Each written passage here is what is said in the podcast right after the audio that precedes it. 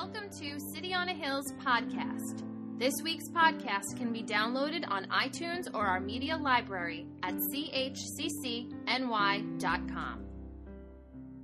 Well, we finally made it to a series that I knew about probably last February or March, somewhere in that vicinity.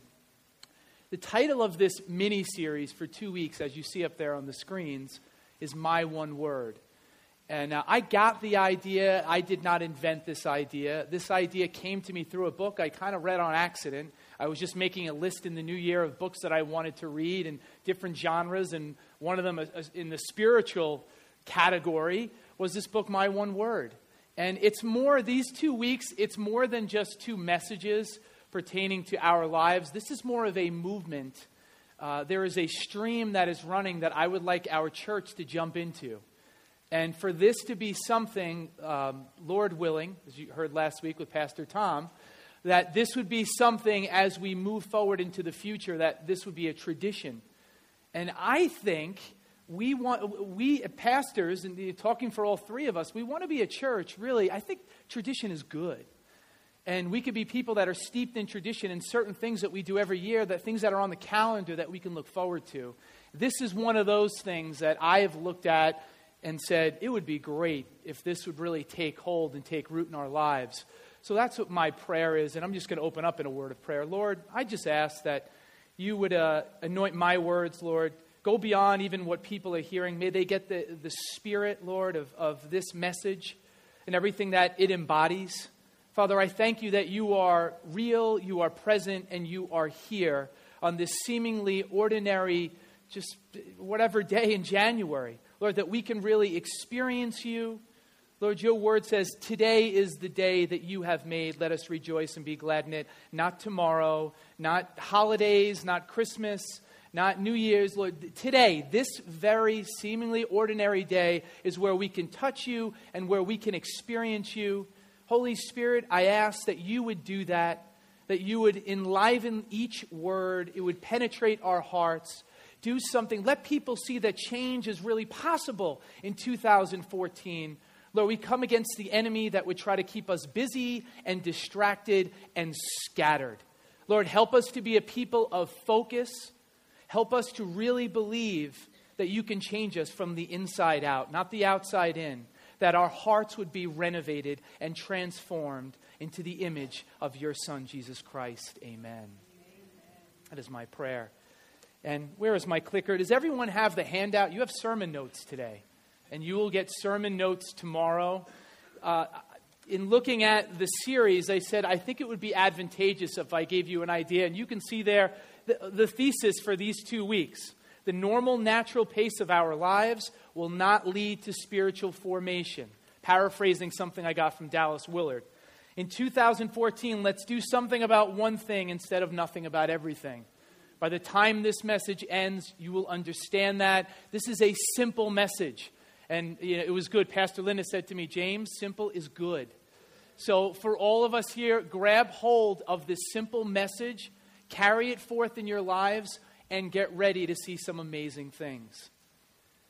How many of you feel as if, just this past week, you know, the holidays are over? How many of you feel as if you just don't have enough time to live your life? Show of hands, really, honestly. How many of you feel like, okay, some of you don't have your hands up? Again, I say this all the time. You're lying, you're in church. All right, or I would like to have, I want your insight. I want you to help me have a private conversation with me after the meeting. What do you do with your life? How do you find the time to do everything? Great quote, Benjamin Franklin. This is what he said in the 1700s. You, some of you probably seen this. Do you love life? Yes, Benjamin, we do. Then do not squander time, for that's the stuff life is made of. Do not squander time. Now, I would like to say, though, let's stop. I put his face up there. Mr. Franklin, living in the 1700s, horse and carriage, different world, a lot easier, maybe not to squander your time then. How about you jump into the 21st century and live here in American society and see what it's like with the age of technology, the age of innovation, and you try to live our lives today? Right? Too bad that can't happen, but you know, you get what I'm saying there. Well, I also, in, in preparing for this, I did a lot of research. I was online and I was looking at, you know, like you see those things around the new year, like how do you become a better you, the new you? Anybody see things like that? Right? You read stuff online or you see different TV shows. Can we just like briefly hit the tip of the iceberg of some things that we're really supposed to do in, in our world? You ready for this? Okay, you don't look ready, but I'm going to give it to you. In looking at one professional journal, they talked about our health maintenance, our home maintenance, and our car maintenance. Let's just start at the first one our health maintenance. Do we know, we not know, that we're supposed to eat certain foods every day? We're supposed to get enough fiber, enough calcium. Right, at this time of the year, you are very deficient in vitamin D, right, because of the sun, right, and getting into that. But so we should be taking some sort of supplements. You should be taking your roasted chicken. If you have chicken at some point this week, we're supposed to take the bones from that chicken and make some bone broth. I make a mean bone broth. You want my recipe? That's what they tell us to do. We need to exercise. They tell us to combine cardio, right, with weight training, some resistance training. And some of you, right, you need, right, we need this year, 2014. I was at the gym this morning. I saw more faces than I usually see. It's January. We need some extended time so our, our uh, mind and body can align, right? In, in reading, some of you are saying amen. Good. We need to do this on a germ resistant mat. All right, spend a lot of time doing that, or at least I have a germ resistant mat. I need to pay attention to my finances, need to save, right? We need to invest a little bit. Whether you have a 401k, I have a 403b, we should try to do that. We should get our credit checked once in a while. My wife went to Target uh, December 15th on the last day that those hackers were out there trying to steal identities? Yeah, yeah, we're part of that. Are you part of that? Isn't that some of you? I see you're nodding yes. A lot of you are. Aren't you glad? Isn't that great? So we have to check our credits so we don't have 50 credit cards open up in our name and somebody's laughing behind some computer screen in Madison, Wisconsin. We have to shred important documents. How about with our cars? You have to change your oil every three to 5,000 miles. Hopefully, you're staying on top of that. You have to get your tires rotated. You have to check your smoke detector batteries biannually. Some of you are going to go home and do that. You have to replace your toothbrush head every three months. Some of you aren't doing that as well. You have to flip your mattress at least once a year. Some of you haven't flipped it in a decade. You have to buy new pillows every year. Some of you are sleeping with the same pillows when you were 17 years old. And the reason for that is dust mites and maybe your posture. Replace those pillows when you get home. You have to check your skin for irregular moles. You have to go outside and check for moles in the ground. You have to winterize. You have to maximize. You have to scrutinize. You have to fertilize. Suddenly you realize you don't have time for your life. Are you with me now? I see your faces. You're with me now. That's what I thought. Martha Stewart, Martha Stewart's housekeeping handbook. Yes, I do have a copy at home. No, I can't lie to you, I don't. 744 pages. Who has the time? That's a tome. Now, I'm reading a 700 page book right now, but it's about Teddy Roosevelt. It's about history. Why would I read a book by Martha Stewart? I don't care what it's about. Yeah, yes, all right. 744 pages. How about Mark Bittman's book, How to Cook Everything, The Basics? It's over 500 pages. Buddy, last time I checked, basic meant maybe 50 pages. 500? What could you possibly be writing? 500 pages? Are they kidding me? And then you look at other areas. I haven't even touched our spiritual lives. How about us being great parents? How about our vocations, our jobs? Look at the myriad of things that are on our plates and that we're supposed to do. And then I look at my Bible right? You open up your Bible and there are a list of things that we're supposed to do, what a disciple of Christ looks like, things that we're supposed to, you know, that maybe we're tempted by, we're to refrain from, all these different things in our lives. How do we have time to do anything? You're ready to leave? You're leaving. Some of you are very depressed by that. The, uh, the USA Today and the New York Times published a study a while ago. It was great. They asked people in all different fields what is the minimum amount of time it would take somebody working, the minimal amount of time just to get by in their, right, just to get by in life, in their field. So they asked like a sleep coach, a vocation coach, a nutritionist, all these different areas, right? Do you know how many hours they came up just to do the minimum, just to get by? 42 hours. 42 hours when you added up all of those hours. Last time I checked, there were 24 hours in the day. American culture, American society. Aren't you glad you live in America? Wow. And how about this time of the year? It's what, what time of the year is it? In January? What do we do in January? 87% of the people that live in this country, studies say, will make resolutions. How many of you will be honest? Again, you're in church. How many of you will be honest and say, you made some New Year's resolutions? You made a list. You made a couple of things. see some hands. See some hands? Come on, giving you another second or two. All right. You want the top five New Year's resolutions from people heading into this year? You ready for them? All right, here's number one not a surprise. Lose weight. Right? Okay. Number two, get out of debt. Number three, enjoy life more. Smell the roses. Number four, spend more time with friends and family. Number five, break a bad habit. Any of you, would you say one of those is on your list? All five of them. All right. Now let's look at this losing weight. The AMA says 70% of Americans are overweight. Get out of debt. The average American is over 8,000 in credit card debt. Enjoy life more. This was fascinating. On the top 10 list of prescription drugs that are used in America, these ones hit the list. Drugs for anxiety, depression, pain relief, and heart issues. Wow. And then how about the next one? Spending more time with friends and family. That's great, right? I was thinking about my family over the holiday break.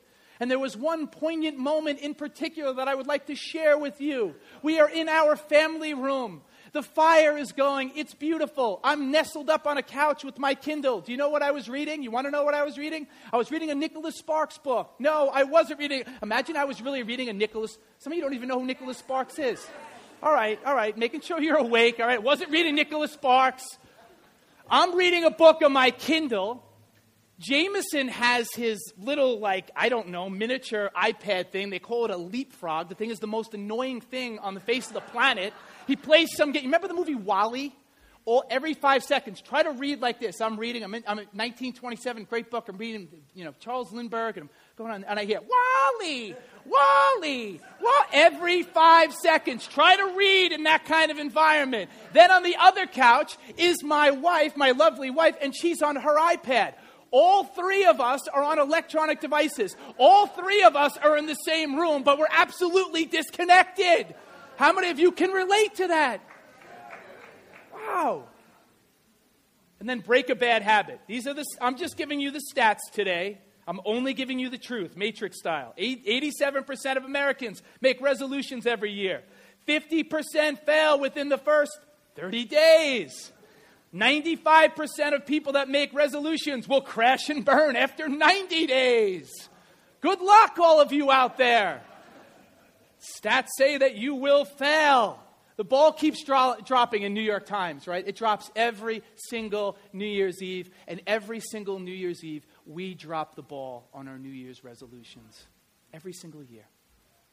You see, we try to be different, but when it comes down to it, our New Year's resolutions get packed away with the last of those Christmas decorations. And I know some of you still have your Christmas decorations. They're out. I've seen I've passed your homes. When I went to the gym today, I saw reindeer on somebody's property. I had friends over last night.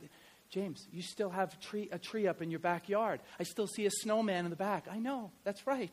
I'll get that down eventually. And that's for some of you. We need to get that, take that stuff down. Christmas is over. Jameson is playing a game this morning, and I hear Christmas music. Christmas is gone for another year. 2014 doesn't mean it's a new you. Let's get serious. Just because the calendar changes doesn't mean we change. And as one of your pastors, and I, have been speaking here long enough, I've grown up in the church. I've watched myriads of people come and go. And can I be really honest, brutally honest with you, this January morning? I would say there are a lot of people that leave one year and enter the new year and don't experience any change. And they go most of their lives doing the same old thing. That's the truth as a pastor. And you know what? Don't feel guilty about that. I'm not guilting you by saying that. All I'm saying to you is that we've gone about it maybe the wrong way, even though we as pastors have grown up here again and I've watched what has been taught here, and we've been taught the gospel. We've been taught how to change. But for whatever reason, the culture we live in, it is an arduous endeavor. It's an arduous adventure to experience real change. Yeah, and for many of us, we have gone about it the wrong way.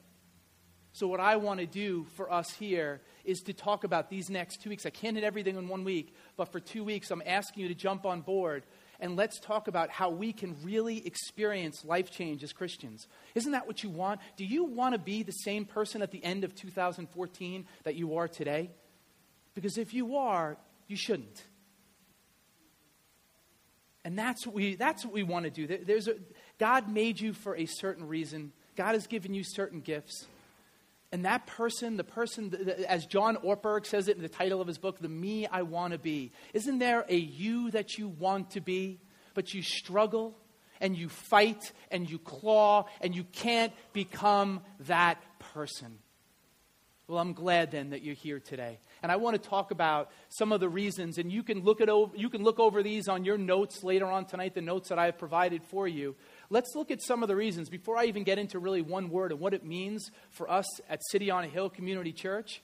Let's talk about a few of the reasons that our, our resolutions fail and our effort to change. And the first one I would say to you, and we've heard this, this has been preached from the rooftop for decades here. This is part of who we are. This is part of our DNA. And I'll say this though, if you go, this is not something that is preached everywhere, but this is a tenet. This is something that is built into the structure of who we are as a people. And it's you do not change by human willpower and effort, by trying to work harder, roll up your sleeves, and you can do it on your own.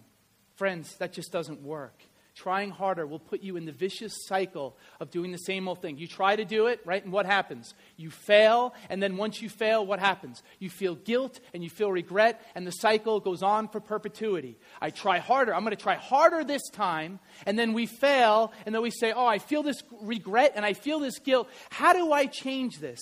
And it goes on and it goes on and on. But I'm here to tell you this morning we don't have to live that way.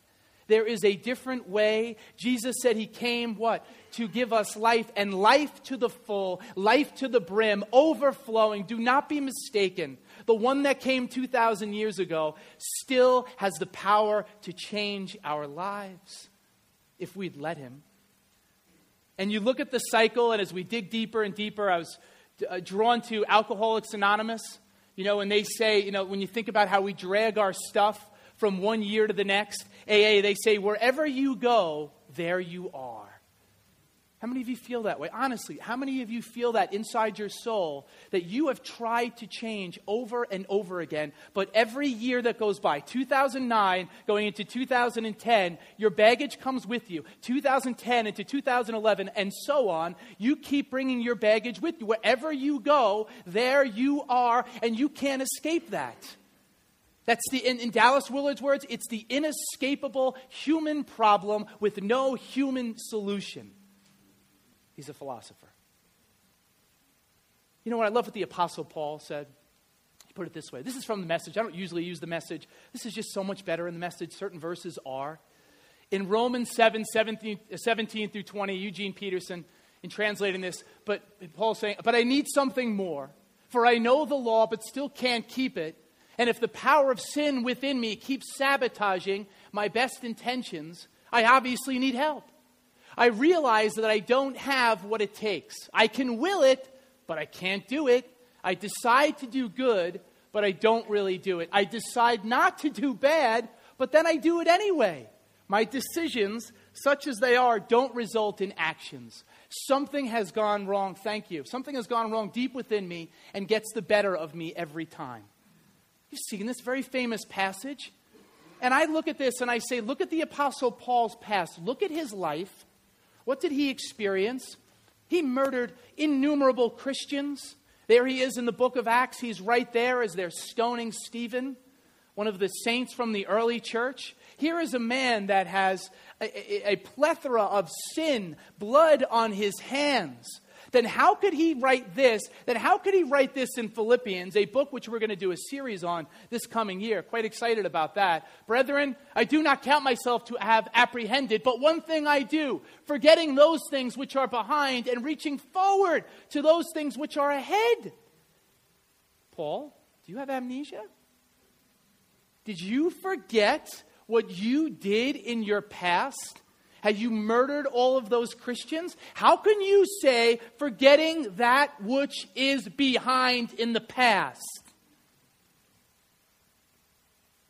Paul understood something as a Christ follower. As our brother Ted told us two weeks ago, if you weren't here, the Apostle Paul, scholars tell us, for about a decade, he is in the desert. He is being trained. He doesn't fall off the horse, right? He doesn't fall off his high horse and then immediately, boom, he's thrust right into ministry. It was a process, a, a, almost decade process where God has to shape him, God has to mold him, God has to rearrange him. Transformation for many of us, again, growing up in the church, is usually more than a moment. Are people transformed? Sometimes can God change your life in an instant? Of course He can. But I would say to you many times, more often than not, transformation is a process. And we don't like process. That's why I love Dr. Cloud and Dr. Townsend. Right? They talk so much about that in their books. It is a process to change. And there are certain ingredients that you need to change. And there is a cross, and there is suffering, and there is denial, and there's pain. We don't want to hear that. What you like when I tie in Cloud and Townsend? You get excited when I tie that, man? Thought you did. Well, one thing I know is I'm not a Christian because I'm a good person. I'm a Christian precisely because I'm not. Do you get that? And I think that's, that's Christianity. That's Christianity. I wasn't going to share this, but I have to. Listening to um, uh, Pastor Linda had told, told me, she said, you know, you need to listen to a Gordon MacDonald uh, uh, interview with Pete Scazzero. Gordon MacDonald is an amazing man. He's walked with the Lord for a long time. He's, he's probably around right 70 years old. He's 74, so he's a little older than uh, Pastor Joe and uh, had to throw that in there too. And Gordon MacDonald is, is in this interview, and he goes on to talk about, and I ne- this is something I had never known, that he was a spiritual advisor to President Clinton during the Monica Lewinsky scandal. That he, Tony Campolo, and another, uh, President Clinton at the t- President Clinton's Methodist minister down in D.C. So they would have a rotation every three weeks. Like one of them would go one week and they would meet with the president for a couple hours, uh, uh, right? Imagine that. How intimidating. You're going to meet with the president. He would meet, Campolo would meet, and then this other minister would go there. And in, in the interview, he's sharing what he can share. And he said, Some things I'll take to my grave I would never share. But he talked about the love that he had for Mr. Put your politics aside. All right? I, listen, I love President Clinton. I mean, one of the greatest speakers, what an orator. His oratorical skill is second to none. Could, uh, I'm not going to get into all the other issues, but I, I really like the man. And he goes on to say that he had a genuine conversion when he was 16 years old. President Clinton did. He says he knew the Bible better than any 20th century president has. He knew the word, and he genuinely wanted to be a great man. You look at his past, I mean, he was in he was he had to step in front of his mom twice from two stepfathers that wanted to beat her. We have no idea what it was like for him to live in that kind of environment. And here's a man that really wants wanted to deep within his bones, his marrow of his bones, to be a great man, but he had certain issues. He had baggage that he was bringing in every single year. And you know what was, this was the most poignant piece of what MacDonald shared. He said this was crazy. He was getting hate emails. People were disparaging him for even meeting with President Clinton at the time. The church, other Christians, Tony Campolo was getting the same kind of letters. That is despicable. We as the church, we're failures. It's about brokenness. Where did we go wrong? This is a church, and we say it, but we have to echo it all the time. We are a church. We, you're, if you're a perfect person, you have to leave. You are not allowed to stay at City on a Hill Community Church if you have no imperfections. You do, but if you choose not to see them, you have to leave. What would have happened? He said it, right? What would have happened if the church rallied around President Clinton And the body of Christ came to his aid and said, "You know what? He is a failure. He has failed." Just and he wasn't he wasn't absolving him of all that he had done in that scandal. But he was saying, "Yes, he had failed, but how is he any different than you? And how is he any different than me? We are all failures. We are all broken. We are all in need of a savior." That's Christianity. And it's hard to believe. I never, it's just hard to believe that's what the church really did. That's Christianity, though. To real, that's number one. You realize you can't do it on your own. If you're here because you just want to be a good person, moral rectitude, you want to do the right thing, you can't do it on your own. There has to be another life, of the life of one who lived 2,000 years ago, who says, I want to live in you and I want to live through you. I want to change you from the inside out, not these external things where you do it on your own. Can you let me live through you? Can you trust that I know what I'm doing? I know how to shape you. I know how to mold you on the potter's wheel. I know exactly what to do because I am Jesus. And unfortunately, we don't hear that. I love what Annie Lamott says. She says she loves God and she's so thankful because God has low standards. Right? There I am this week. I'm, I'm, preparing for this message and I'm driving to work. Somebody cuts me off and I'm like, that stupid guy, what the heck is he doing? And something else happens at work and I'm like, what? Why would somebody do that? All these things happen and I'm like, you know what? It's just a picture. We're constantly under construction. We need that Savior. We need somebody to help us. We are all failures. That's why Alcoholics Anonymous is so popular. That's why it's so successful and effective. Philip Yancey, I don't know how many of you know this name, another prolific author, Christian author. This is what he says. I loved it. The only essential difference that I can tell between Christians and non Christians is that Christians have acknowledged that we can't make it on our own. This is from an interview. We're failures and will continue to fail. And the church in the year 3014 will be just as full of problems as the church in the year 2014 as it was in the year 1014. This is the gospel, but what's propagated, I'm sorry, on TV a lot of times is this is how you can be successful. Set your mind to something. You can do it. You have the power to change your life. It's not the gospel. Oh, how the gospel has been watered down. There has to be another life that lives through us that wants to change us. Self effort, willpower will never get it done. Behavior modifications, trying to change our, you know, our character, our lifestyle, who we are, does not work. It has to take heart transformation. Dallas Willard, renovation of our hearts. That's what we're after at City on a Hill Community Church not these external changes. What will cause us as Christ followers living today to experience radical change in our lives? And that comes from Christ changing us from the inside out. How about something else? So that's one. And listen, I'm going to go into more detail on this next week, so I'm kind of stopping there. But if you look on the sheet that I had given you, if you choose to, another one that I wanted to focus on today is we have too many things that we try to change in our life. This is getting to the crux, the thesis of my one word of this series. Are you ready for this? We as people look at, don't you, would you agree that there are a myriad of things that you look at and say, I want to change all these things about my life? People make resolutions and they have this long list usually of things that they want to change about their lives. And I would say we need to be a people that are singularly focused. I'll give you uh, an illustration of this. One of my all time favorite Christmas presents. I don't even know if you remember this. As a child, this is Joe. This wasn't you. This had to be Pastor Joe. Got me a telescope. Do you remember you getting me a telescope? A little blue telescope. I'm not a. I'm a history teacher. Never really loved science, but hey, as a kid, to have a telescope, you, Christian, you should have been the one that got the telescope. He's the science guy. I should have gotten. I don't know, but I get a telescope, right? Now think about it. Scientists tell us that there are over 100 million galaxies in the observ- observ- observable universe. Hard to fathom that. Pretty staggering. In the Milky Way galaxy, there are over 100 billion stars. Did you get that? 100 billion? Yeah, try to wrap your head around that. You can't. Do you ever stand out there at a starry night and you look around and you're like, what do I look at? I'm so, it's, it's intimidating almost. You're like, where do I focus? I'm not talking there's a shooting star, just in general. When you look out it to the expanse of the sky and you see that, you're like, wow, that's pretty amazing. Now, why am I telling you that I got a telescope when I was a kid? You're like, really? What's the telescope about? Well, the telescope is interesting because with a telescope, I could focus in, I could look at one star and say, you know what?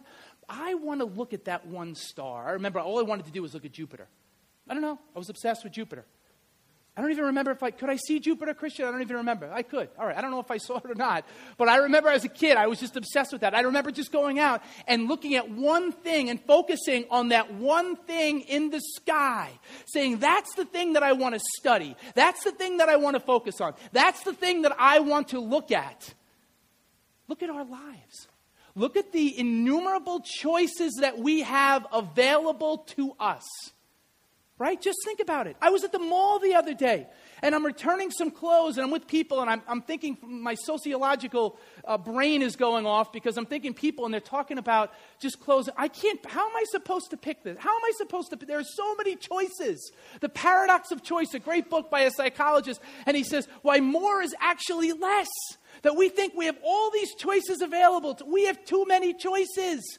And here we are at the beginning of a new year. Come on, the beginning of a new year, and we look at our life and we say, Oh, God, I want to change all of these things. You can't possibly change everything, all of those things in one single year. We have to, using the telescope illustration, we have to focus on one thing in our lives that God is talking to us about.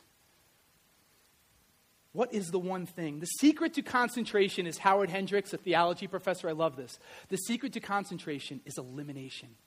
Let me say that again. The secret to concentration is elimination. Get rid of all of the distractions in our lives. We are the most distracted people that have ever lived.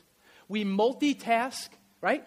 Don't, how many of you, you multitask? I do on a regular basis doing two things at one time. If you're watching TV, you're eating. If you're eating, you're on a phone. How about this screen time? I couldn't believe this. The average American will spend six hours a day in screen time. How about screenagers? They will spend, on average, 12 hours a day. 12 hours on a phone, behind a computer, watching TV. Think about your day. Are you kidding me? Wow. We are the most distracted people that have ever lived. And guess what? There is an enemy. This is the key. Listen to me, please. Listen to me. We think that danger is it, it, danger is not. Let me say it this way. Danger is not that we'll renounce our faith. Danger is that we will lead a mediocre life, Christian life. Not that we're going to be people that renounce our faith, just that we're going to be so busy and so distracted that we live and settle for less than what God has for us. Does that make sense? That's what's important. We look at, I'm going to avoid all the big sins. And yet we're cut off. We sever ourselves from the life of God. We know we're so busy and distracted, yet we don't prioritize and put Him first. Last time I checked, He said, Seek me and my kingdom and then what happens? Everything else in this world will be added unto you. When are we going to get that? It's 2014. There is an enemy that is out there, and he wants to keep us busy. Screwtape letters. That's what some of the best parts of that book. That's what it's taught. Hey, it's wormwood. Just keep the Christians busy. That's what that's what the enemy wants us to do. To go on. Let them let the Christians think it's about the big sins oh, they're not going to train wreck their lives and drive their, their lives off a cliff. Let them stay busy and let them stay distracted because then I have them. They're scattered and they don't know what to do and they're incapacitated and it becomes a new year and they say to themselves, I, can, I can't do this. Good, you can't do it. That means you're, you're at the right place. You realize you can't do it. I can't do it. That's where we begin to find change.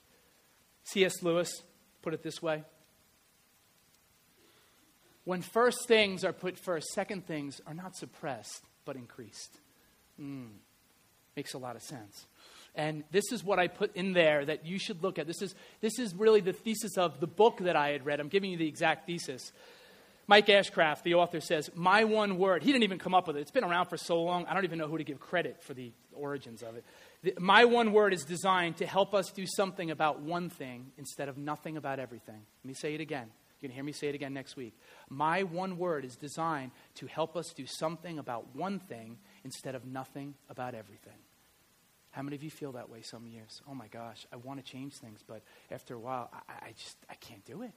I can't do it. There's so many things that I want to look at. Proverbs 29 18, I want you to see this.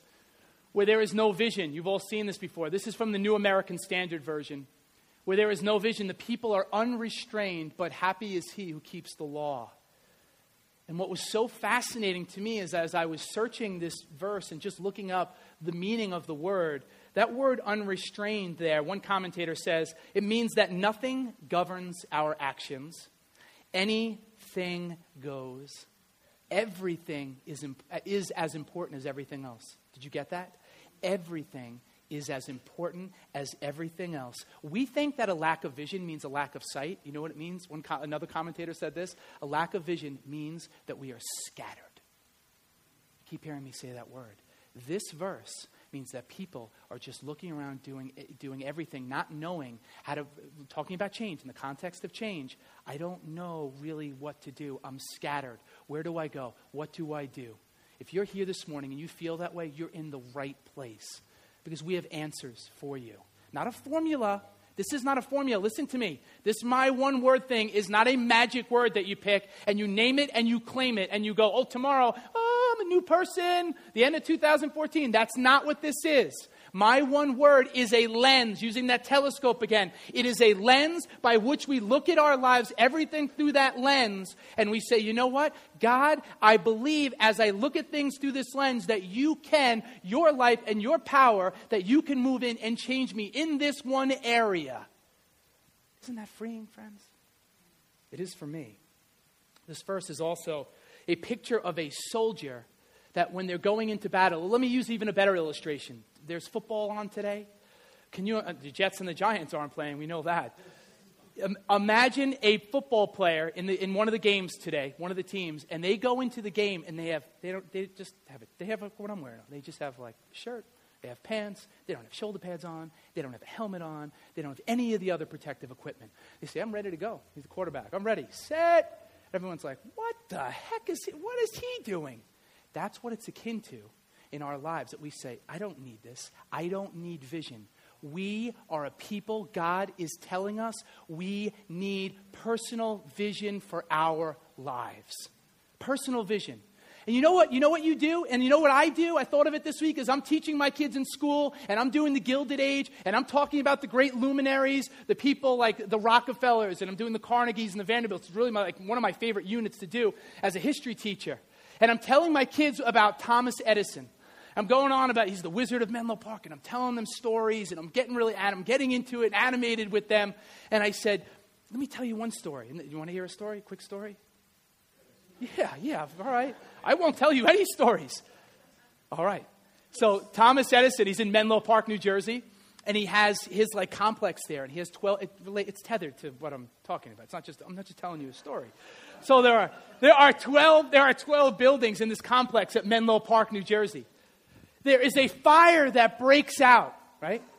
Ten of the buildings will be destroyed.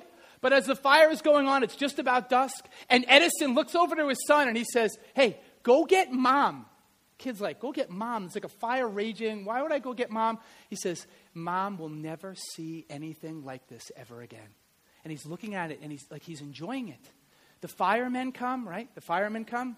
He's sitting there thinking about they didn't have sufficient light on the spot, he starts in his mind, his mind starts thinking how he can invent something to help them have sufficient light when they're going to put out fires. Later on that night, they would ask him, Mr. Edison, you're 67 years old. What are you going to do? You were only insured for $2 million on this property. You have seven, you're going to have, well, he has $7 million worth of damage. You know what he says? Tomorrow I will start to rebuild. Tomorrow morning, a man that was singularly focused. He slept only three or four hours a day. All these guys, they were driven. And I say to myself, I say, man, I can't be like these guys. I can't be that singularly driven. And I know some of you probably look at it that way too. Or maybe you look at a pastor in a church and you say, you are one, I'm a driven man. I am. I'm very driven, passionate. You are supposed to be passionate and driven about certain things, about seeing real change in your life. Not willpower, but seeing the life of Christ manifested in your life, being changed again from the inside out. It's not just for those people, it's not just for the people that you read in these books. It's for us, ordinary Americans, Christians living in the 21st century. Change is possible, but focus is required. Let me say that again. Change is possible, but focus is required. So let's get to the end of the sermon. Some of you got very excited. How about the process for picking our one word? I had one more passage. Can I please just put it up? Do you mind? Just quick, all right. You've all seen this verse too. Had to put it in there. And this is one of the verses I put as one of the key stone verses in this, in this uh, series. So teach us to number our days that we may gain a heart of wisdom. This is from Moses. This doesn't really mean that we're literally supposed to check off every single day that goes by, but we're supposed to be a people that have real vision. Didn't, did you hear Tom, Pastor Tom, last week? And he, and he preached from the book of James. And we're supposed, life is like a vapor the brevity of life. It's here today and it's gone tomorrow. That's what this is. If we're not careful, we'll be so busy, so distracted that we'll go all of our days, we'll go from one year to the next. And I'm sorry, like Tom talked about, I'm going to be really blunt. You'll go from one year to the next, and eventually you'll die, and you won't experience much change. And you will live for less than God has for you in your life. And the great news this morning is you won't have to do that. And you know where change happens? It happens in the context of community. I was with friends last night and we hung out and we had such wonderful time wonderful fellowship. And you know what we said to each other? We all feel disconnected. I feel so disconnected from people, from the community of God, like I never have before. I'm being brutally honest with you. And I looked out, I'm looking out at your faces, and I know many of you can relate, can't you? Do you feel disconnected? disconnected from each other. Well, I'm here to tell you, I started 2014 and last night, and I put a stake in the ground and said, you know what? I'm done doing life alone, going seasons in, seasons out. I will not become the person God has created me to be unless I'm sharing my life with other Christians in City on a Hill Community Church, and you won't either. But yet we keep doing the same thing. You hear me say it? And, and Pastor Linda has said it for years. Pastor Joe has said it. You've heard it over and over again ad nauseum. But still, we don't get the point. You can't do life on your own. Throwing way too much in this sermon. All right, steps to picking your one word. Let's get as, as we really close. All right, here's the first step. This is not something, again, this is not a magic word. Ooh, like I'm going to pick this word and it's just going to change my life. That's not what this is. This is not something that you're to be in a rush doing. Now, I'm really teaching right now, right? Making this as practical as I can. You are to take the next few weeks. I purposely am running this, giving us two weeks by February 1st, I want this to be part of the vernacular of our church and community that we are talking to each other about what our one word is. When you're at home, your kids should be picking their one word. Something that I have it on my computer, it's going to be it's the background on my computer, the you know, the screensaver. I have it written down in places. I want it in my car. I want to see that word and just have it before me at all times. Where there is no vision, the people will perish. If you don't do that, you're going to have the same problem. All right, first there. Here you go. What, not listing, listen to me. Listing here, what is the type, what kind of person do you want to be by the end of 2014? Because you know why resolutions don't work?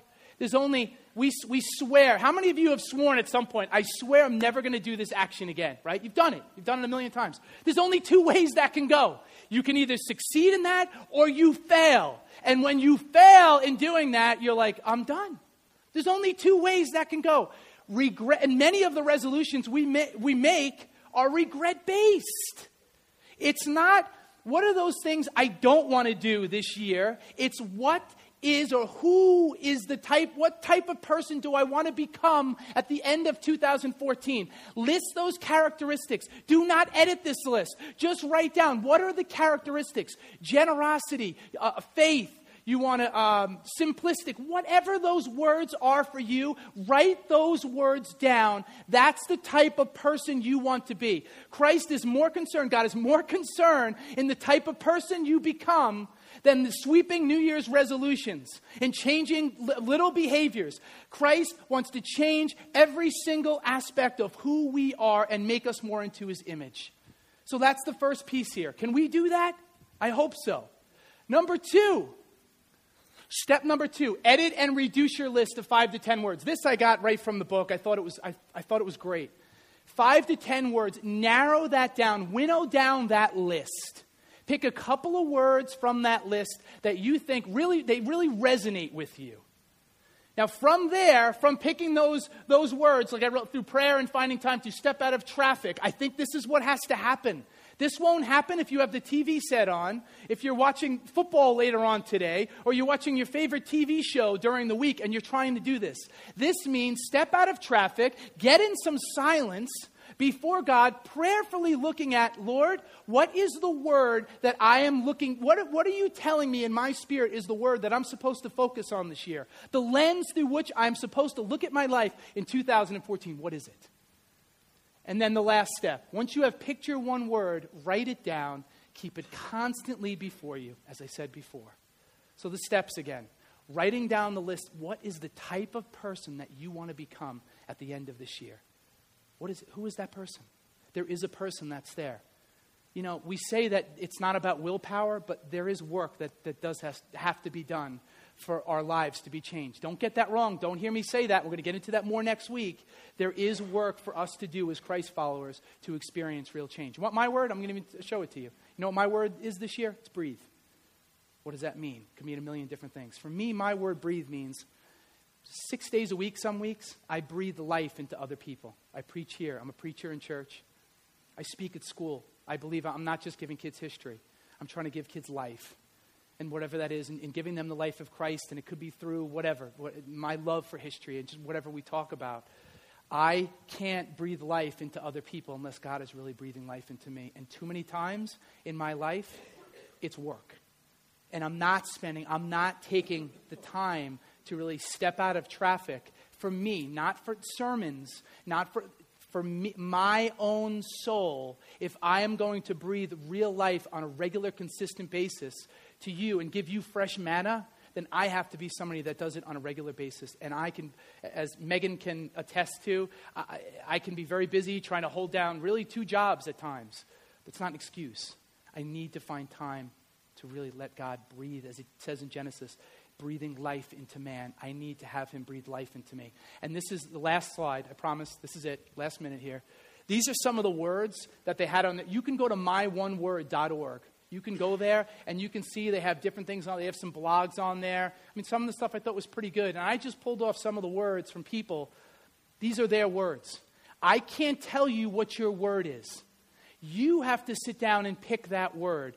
But what if at the end of 2014, you live with this one word, whatever it is, you forget everything else, all those other things, you know what? You have time to change. Trust me, 2015 will be here and you'll get to pick another word, but let's sit here and pick one word together. When you're with your families, when you're with your kids, why can't your kids pick a word? Hey, honey, explain this to them, what it is. Show, that's why I gave you the handout. Let them see what it is. What do you want? And this transcends religion. This isn't a religious, this is something you could do in your workplace. This is something you could do in the business world. This is something you could do anywhere. Focus is required. Change is possible, but focus is required. And we need to understand let's do something in 2014 about one thing instead of nothing about everything. How many of you are with me on this, this journey? Good. and we come to this table, and as you heard me say over and over again today, this is not something you do on your own. This is not something, change is not something you experience by self effort. It's by trusting the one that laid down his life at that cross, the one who spread his hands and embraced every single human being. Anybody that wanted to accept what he did. He says, I want to live through you. I want to take all of your sin. I want to take all of your junk. I want to take all of your garbage. I want to live through you and I want to change you. And unfortunately, we live in a world that is, that is robbing us. And trying to keep us, again, that word scattered. It's time for us to narrow down our focus in 2014. This is a movement. Again, this is not even just this, this is more about a movement that we are starting in this church and trusting the one that laid down his life. As you come up to this table this morning, I ask that you would prayerfully consider whatever God is, however God has pricked your heart through the power of the Holy Spirit, what is there something that He's saying to you? Not pick your word right now, but maybe there'll be multiple words, multiple things that are going on inside your mind and your heart. Let God speak to you.